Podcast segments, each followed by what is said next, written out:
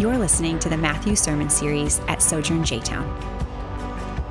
In this series, we're following Jesus as he calls us to take on his yoke so that we might experience true flourishing.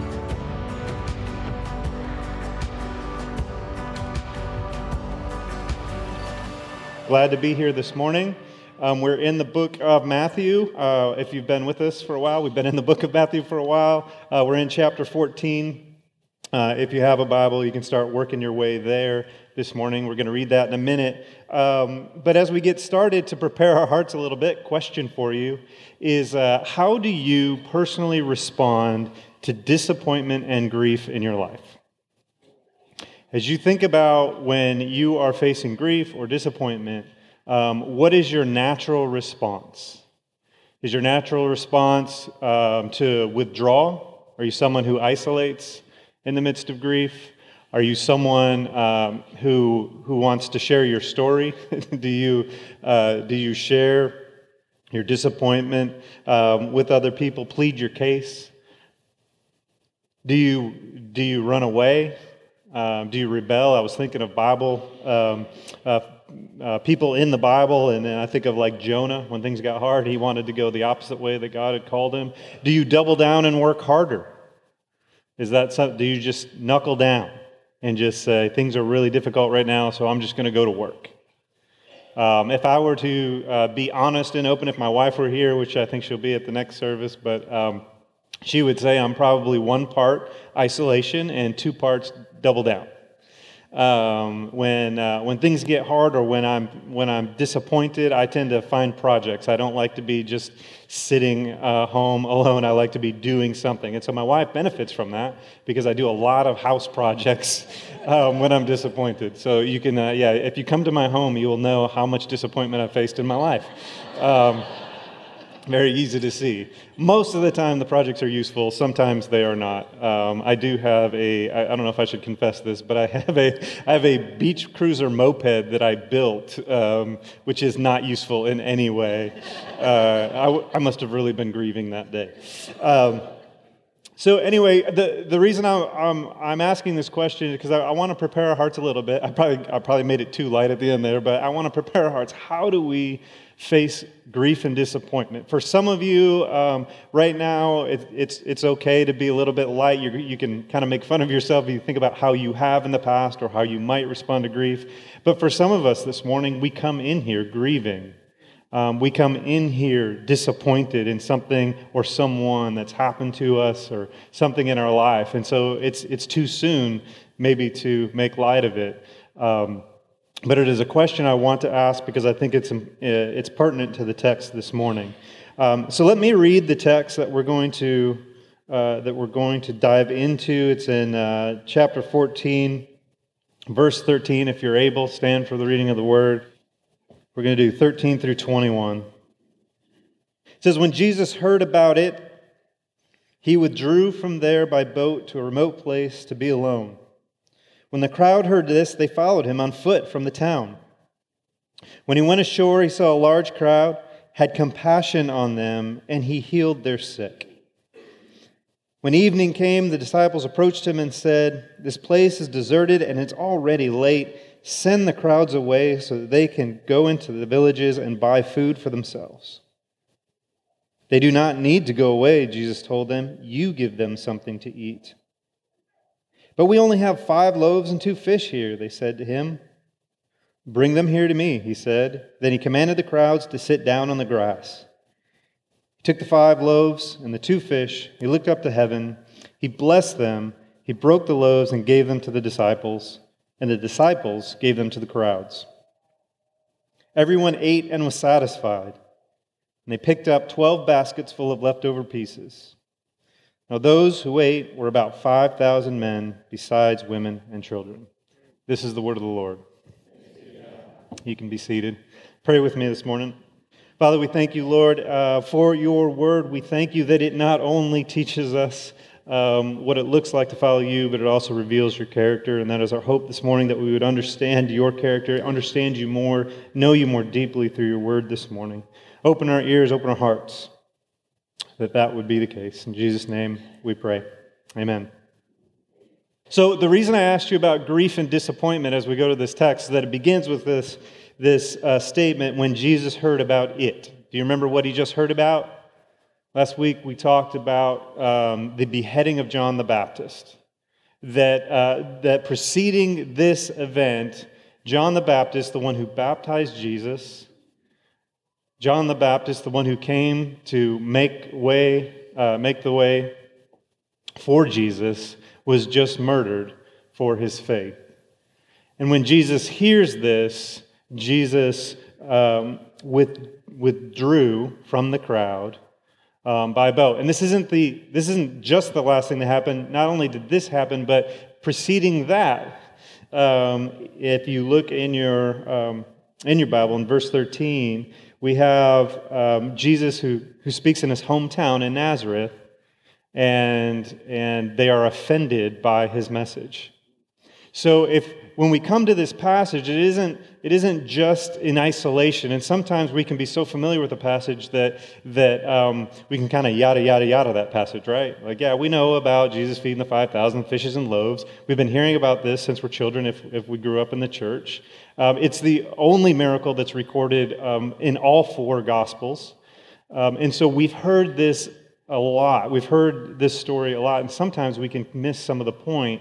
And so I want us to take note of the fact that that's the last two things that happened before we step into this passage, is that he was rejected in Nazareth, and his cousin and someone he respected and loved had just been murdered. And if you're wondering what Jesus thought of John, he says in Matthew 11, "Truly I tell you, among those born of women, no one greater than John the Baptist has appeared." So he has great respect for John.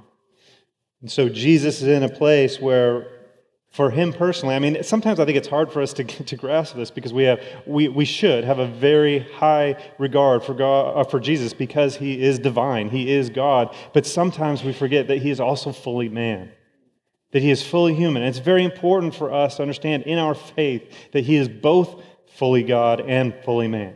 That he is both, and that means that he not just can, but he does feel the pain of loss. We see this when his friend Lazarus dies, and he weeps over the loss of his friend Lazarus. In this moment, when we see the response of Jesus, it seems very natural that after hearing about John, what he wants to do is he wants to retreat from the crowd. If you're wondering if he really wants to get away from the crowd, he goes by boat, right? So the crowd, as it presses in, trying to get away, the only way to get away is actually to get in the boat and just row out, to get away for a moment, because he wants some time with the Father, and he himself just needs time to grieve. That's the God we serve. That's the God we worship. That's the God we sing to. Is not just, he is by all means all-powerful, but he is also caring and loving. Hope we can see that this morning as we dive into this word.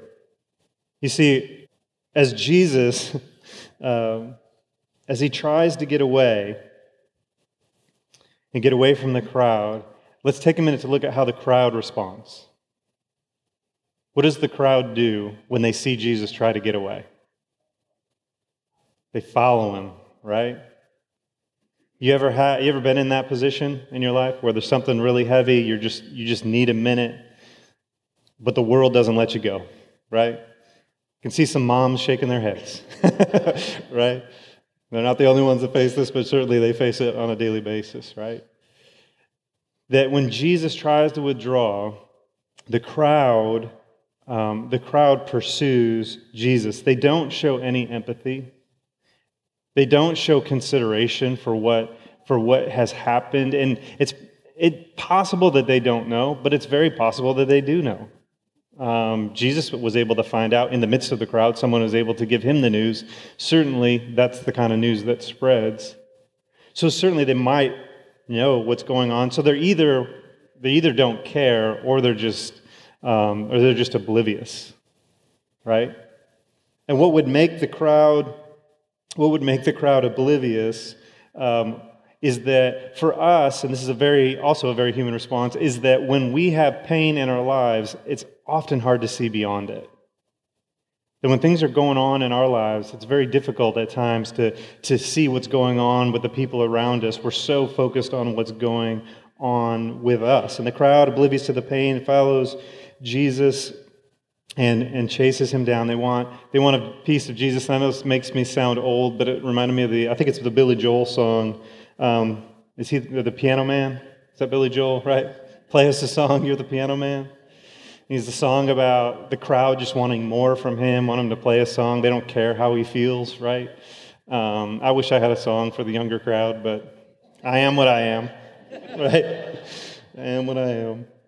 So that's how the crowd presses in. And I think if I'm looking at this situation, and I put myself in Jesus' shoes, I would not be disappointed if Jesus sent them away. Right? That's probably how I'd respond. Like, do you not understand what I'm dealing with right now? That's the response that I would expect, maybe not expect from Jesus, but maybe I would give myself the freedom to do. But Jesus responds in a different way, and it's interesting to me. It's cliche for us to like Chick-fil-A around here, but if you're a Chick-fil-A fan... I had some executives come in from Chick-fil-A to talk with my staff about customer service, and one of the things that they said that they teach their employees is this idea that everyone has a story. Any Chick-fil-A folks out there? You heard that? Anyone work for Chick-fil-A? That everyone has a story, and the reason that the point behind this is that when someone comes into the store, and if they're rude to you, and you're working for Chick-fil-A, that they want you to respond first with empathy. The idea that, you know what, there may be something going on in their lives that I don't know about. They may have just lost a job. They may have just put their dog down. I don't know why they're being rude, but I want to assume and give them the benefit of the doubt that something else might be going on. And so, rather than get offended, what would it look like to press in with kindness? And it's funny that we're gonna take some truth from Chick-fil-A this morning, but that's a very Jesus response, right? Jesus knows that the issues that are coming to him are not just superfluous. I couldn't think of a better word, and that's the word I came up with. Can you imagine? But they have real issues. They have people that are sick, people that are dying that he's bringing to them. And so he knows they're being rude, but he still moves towards them in compassion. You know, my hope would be to talk to the crowd and say, hey, maybe you could also consider it the other way as well as you take your needs to Jesus, that maybe he's carrying more than you could imagine. Because we do this to one another. We end up on both sides of this. Sometimes we're in the position of Jesus where we're carrying a heavy weight and people come to us with needs. Sometimes it's our children. Sometimes it's our parents. I know some of the younger kids here, you know, sometimes even your parents are oblivious to what's going on in your life, and they're bringing something to you, and they're not always considerate of what you're carrying. And children, sometimes we do that to our parents. But sometimes we're on that position of either being the crowd, being oblivious to what someone else is going through, or we're in the position of receiving that and having to respond. And so what I want us to do is kind of look at this and kind of say, okay, how does Jesus respond that way? And how do we treat one another better? How do we give one another the benefit of the doubt? How do we consider... for one another, that there might be something more going on when we're disappointed by someone's reaction. Does that make sense? I mean, sometimes you come, and it might be with a friend, might be with a community group leader. Sometimes you do this with your pastors. That you have an issue. Maybe the sound's too loud. You ever got that? Any pastor get that complaint? You know? This is just to let the curtain down, because I'm a guest preacher, so, you know, I can do this. But, for everyone that complains that the sound is too loud, there's someone who's complaining that the sound's not loud enough, right? And sometimes when you bring concerns, and I'm not trying to discourage concerns. We're a body, we're a family. We should bring concerns, but sometimes we don't take into account that either your pastor, your community group leader, or your friend may be carrying the weight of something more. for your pastors carrying the weight of broken marriages, people who are sick. They're carrying the weight of maintaining this family, the budget when money's short. They're carrying a lot. And sometimes you might feel like you're being dismissed, like your concern doesn't matter. But sometimes it's just they're carrying a lot more, and they don't intend to be dismissive. They don't intend to not hear what you're saying, but there might be more going on. And so the invitation is just to give each other the benefit of the doubt. To know, like I know the men who pastor this church, and they love you dearly. I meet with Lyle at least twice a month, once with the other lead pastors around Sojourn and personally, and he loves this church dearly. So if you're ever disappointed in Lyle, pray for him, care for him, because that's what he's doing for you. That was a little side note. He didn't ask me to do that, but I think it's always important for us to kind of see what's happening here and apply it to our lives. So the crowd comes, they're oblivious, and how does Jesus respond? He responds with compassion. He has every right to be upset, but he responds with compassion.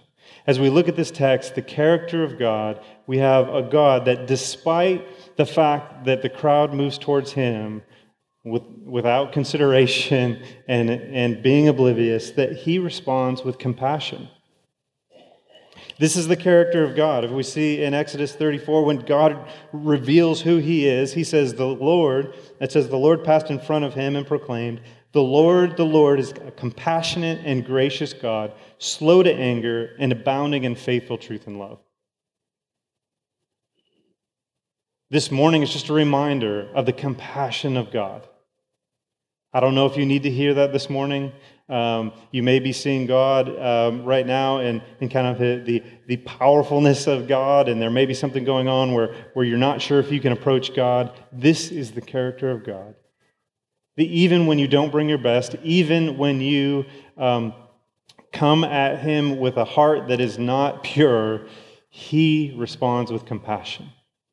I think that's a beautiful picture this morning, that he meets their needs.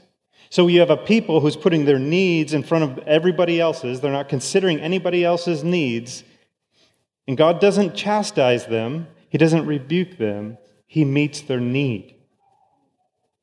He heals their sick. We're going to see in a minute, he feeds them.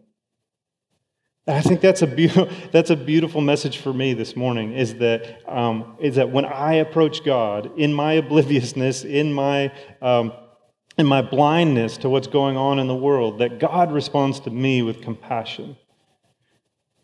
That even if it's not the most important thing in the world, God sees it and he cares about it and he still meets my need. Now, when we think about that's the way that Jesus responds, let's take a minute to look at how the disciples respond, and this probably is more reflective of my natural response apart from the Spirit. It says, when the evening came, the disciples approached him and said, "This place is deserted, and it is already late. Send the crowds away so that they can go to the villages and buy food for themselves." So what's going on here? If you're like me, you're a practical person, you're looking at this, and you're just saying the disciples are just being practical. It's getting late. They don't have food. Nothing going on here. I think there's more going on here than that when we look at the context, that if you look at the disciples have just seen Jesus rejected in his hometown. The disciples have just heard about the beheading of John. If we look just a little bit before those things happened, there was this parable of the hidden treasure where it said, the guy would sell all his possessions to buy the field, right? So that's what these guys did. They've given everything to this ministry. They've given everything to follow Jesus, and then they're punched in the gut twice. I think the disciples at this point are a bit discouraged. So discouraged that they probably don't even see what Jesus is doing with the people so much. But when Jesus engages the crowd, the disciples have to engage as well, right? The disciples are with Jesus. They're helping. There's over 5,000 people here, somewhere between 7,000 and 9,000 people here. So for them to be able to engage with Jesus, the disciples have to also minister to this crowd, help this crowd, organize this crowd, help them get to Jesus and get those issues taken care of. And I think that they're just tired. What I see here is what I would call a subtle rebuke that the disciples are giving to Jesus. They're kind of saying, hey, did you notice it's getting late and these people don't have any food?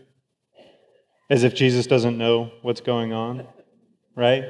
And so there's this subtle rebuke of like, hey, maybe we should send them away. But I think what's probably going on here is that the disciples are asking a deeper question, and that deeper question for them is, do you care about us? You know, John was someone we looked up to too, and John just died, and we need some time to deal with this. And instead, we're here ministering to this crowd, and now we're ministering all day, and it's getting late. Do you even care? And you can say, well, how do you pull that out of the text? I pull that out of the text because of how Jesus responds, that Jesus flips it very quickly from the people to the disciples, right? His response is, they don't need to go. It is late, and we are in a desert, and there is no food, but they don't need to go. You give them something to eat. So he takes it from the people, the focus on the people. That's what the disciples are. The disciples are trying to use logic to say, hey, can we just stop this for a minute? And Jesus says, no, this doesn't need to stop. Why don't you feed them? This will echo another time that we'll hear later, if you recall, when Jesus comes to restore Peter after Peter denies Jesus. Do you remember what he says? He says, do you love me? He asked Peter, do you love me? He says, Peter says, you know I do, Lord. He says, feed my sheep. Here we have Jesus in this moment where they're saying, please send them away. And Jesus says, no, you feed them. This is compassion on the disciples, I believe. I believe, you know, sometimes we get familiar with the story, like I said, and I think a lot of times we think the story is about Jesus feeding 5,000. I think the story is about Jesus' compassion for the disciples. I think he is using this moment to teach them something and to encourage them at this moment. You know, the disciples using this logic, they're whispering this deeper meaning. They're worn out and they're empty, and they're not just saying, they said, we only have 5 loaves and fish, but I think what they're really saying there is, we have nothing to give. 5 loaves, 2 fish, 9,000 people, we've got nothing left. We've got nothing to give these people. And I think often our grief and our disappointment, this is how we feel. We feel at the end of our rope. I've got nothing to give. One more request and it's going to knock me over, right? The straw that broke the camel's back. I've got nothing left to give. In my grief, in my disappointment, what is there for me to give to my friends, to my family, to my community? I've got nothing. And so I think it's very understandable where the disciples are at, and I think we can all put ourselves in that place at times. This place of knowing, like, I don't know if I can muster any more compassion for someone else. What's interesting here is when they say we only have 5 loaves and 2 fish, Jesus doesn't say, and sometimes we can learn a lot about what Jesus doesn't say. He doesn't say, I don't think that's good enough. Can you do one more walk through the crowd and see if you can find 2 more fish or a few more loaves? He didn't say, let me pass the bucket one more time to see if we have more food, right? What does he say? He says, bring it to me. He says, bring them to me. This is what you have? Okay, we'll work with what you have. If you can imagine yourself as one of the disciples at this moment, there's some doubt going on here. They just had a few setbacks. And I can just imagine, like, my kids aren't here, so I can probably get away with this this morning. But, sometimes when you ask your kids to do something, and they're like, okay, Dad, I'll go pick up the sticks. And I can just feel the disciples being a little bit like that at this moment. Like, okay, you want the loaves, here they are. He brings them. He says, bring it to me. This is all you have. And this is what Jesus does, which I think is so beautiful, is that he invites the disciples to participate in the miracle.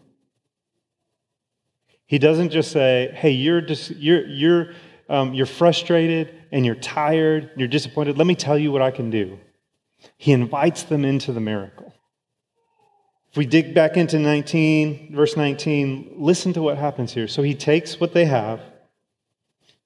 He commands the crowd to sit down on the grass, which is the first miracle, right? He gets 8,000 people, 9,000 people to sit down. And if you've ever worked in children's, which you should at one, do your rotation, like to imagine getting 9,000 people to sit on the grass, first miracle. Most people miss that. He takes the 5 loaves and 2 fish, and looking up to heaven, he blesses them. He breaks the loaves, and who does he give the loaves to? He gives the loaves to the disciples. And the disciples then give the loaves to the crowd.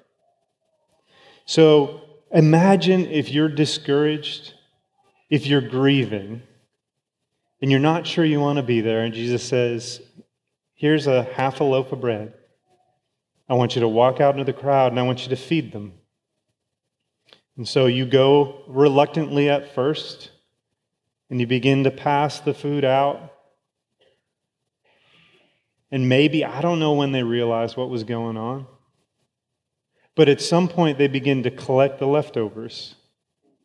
And each disciple, there's 12 disciples, so breaking 5 loaves, you don't even get a half a loaf of bread.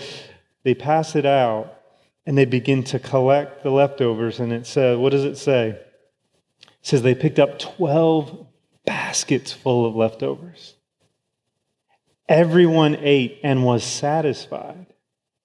And you're one of those disciples who started off discouraged, and then you're watching people eat and be satisfied and their needs being met, and you begin to collect and see the bounty of God's provision. That God doesn't just provide exactly what you need, that his provision goes way above what you could ever imagine, that it would fill 12 baskets of leftovers after feeding 5,000 people. How would you respond in that moment? I was going to bring in some props. I was going to bring in baskets this morning, but I'm not much of a prop guy. But Jesus uses props in this moment. He doesn't just tell his disciples about his grace. He wants them to experience it physically. He wants them to carry the weight of his compassion, so that they can not only see it and hear it, they can also feel it. They can feel the weight of the miracle. What a beautiful way for Jesus to buttress the faith of the disciples in that moment. That maybe they were having doubts about decisions they made.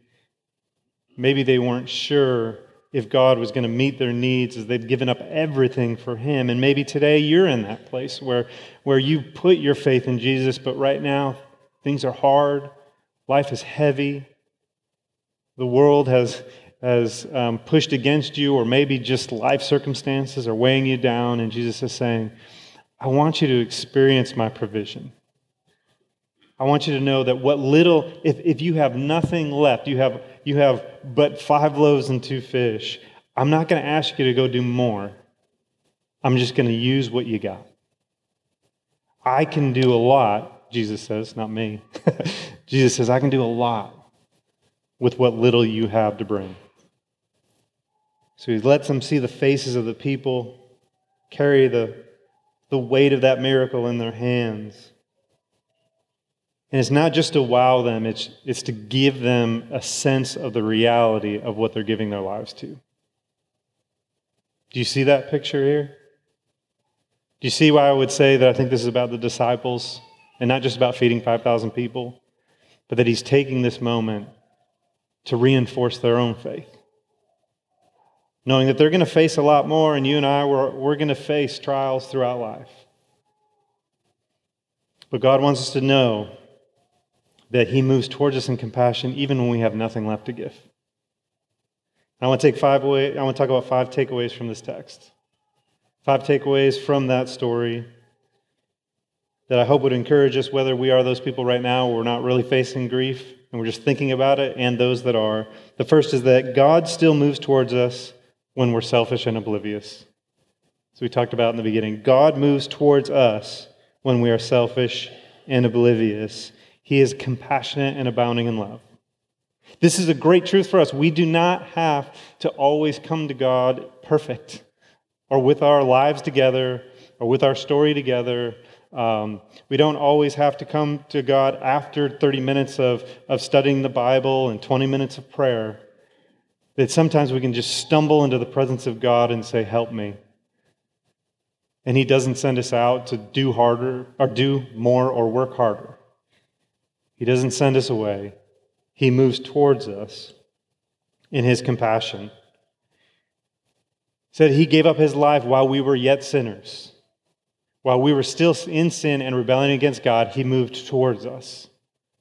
And He continues to move towards you even when you're not at your best. Takeaway number 2, Jesus can relate to our pain when others are oblivious to our suffering. For some of you, at times, you're feeling that weight of other people imposing upon you when you feel like you've got nothing left. And we have a God that can sympathize with that pain, sympathize with people not knowing what's going on or even caring what's actually happening with us. They just want something from us. That can be very difficult, but it is nice to know that Jesus can relate. That the pain, the additional pain caused by that, is still something that Jesus can relate to, and we can go to Him as a high priest who has experienced it as well. Number 3, and I think this is really important for us this morning, is that you have value in your brokenness. That what you bring to this body, to this family, to your family, what you bring, what little you have is enough, that you have value regardless of your story and brokenness in your story. What little you're able to bring can still be a blessing because of Jesus, because the Holy Spirit can empower that and use that. And sometimes you feel like, man, I've got nothing. And that's okay. God can bring a lot of blessing out of very little. And what's beautiful about this is that it's not just that He's like, okay, that's all you got, I'll deal with it. He gives thanks to God for the 5 loaves and the 2 fish, right? He gives thanks for you, regardless of what you bring. He gives thanks that you would have anything to give, regardless of how little or how much. He gives thanks for it. So it's not just that He can do anything with it. It's that He's thankful for whatever you would be able to give, and He can multiply that to many. Fourth, pragmatism. I want you to hear this. Pragmatism can lead you to miss miracles. What the disciples do is they get very pragmatic. It's late. We're in a desert. There's no food. We should just send people home. They lack the imagination for what God could do. And sometimes in our lives, we get very practical. They're not gonna get better. This isn't something that God can deal with. This is just the way that life is. That person's never going to come to know Jesus. And so we stop praying. We stop taking it before God. And what I want to just encourage you this morning is that sometimes that pragmatism is causing you to miss what God can do in your life and maybe in the lives of others. Sometimes it may be happening and you just can't see it because you're just so practical. Coming from a guy with an engineering degree, I have to remind myself sometimes, like, hey, sometimes you just got to let God do what God can do and not try to be pragmatic or logical about it, but really take it and say, I don't know how you're going to make this different. I don't know how you're going to address this issue, but Lord, I trust that you possibly can. And the last takeaway is that Jesus is the source of life. Jesus is the source of life, regardless of what you're going through this morning, that Jesus is the source of the life. Jesus showed the disciples that what the crowd really needed was him. You see, their pragmatism got them thinking they need food. The most important thing for this crowd is that they need to go get something to eat. And Jesus says, no, the most important thing that this crowd needs is my presence. That where they're going to get their source of life is not from going and getting a meal in the village, but where they're going to get their source of life is staying here and eating from the Word of God. That their deepest need is not for food, it's for eternal life.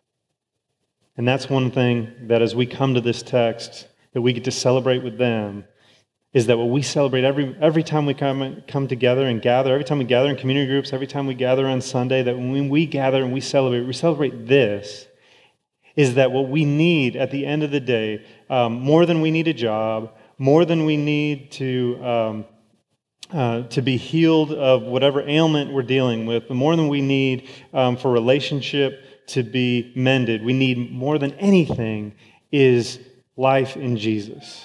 We need His presence in our life. All those things can be addressed, and I pray that God would address those things in your life, but what we need before anything and everything is for the presence of Jesus in our life.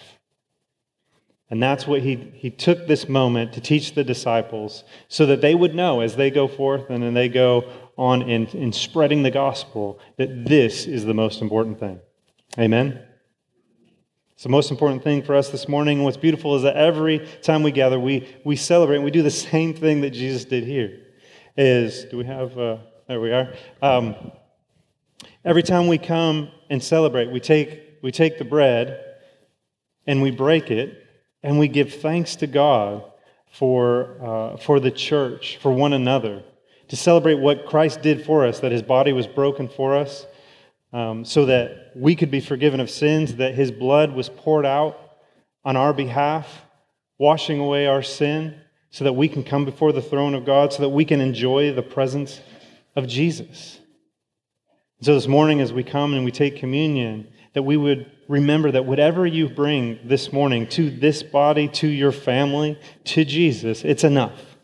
What you bring this morning is enough, and God gives thanks for you. He gives thanks to God for you, and He's going to use you to bless others. Amen? Let me pray. Hey, I'm Lyle Drury and the lead pastor at Sojourn Church J-Town. Thanks for listening. We are here to reach people with the gospel, build them up as a church, and send them into the world to be a faithful, loving presence. For more sermons, info about our church, or ways you can support our ministry, visit sojournchurch.com/jtown.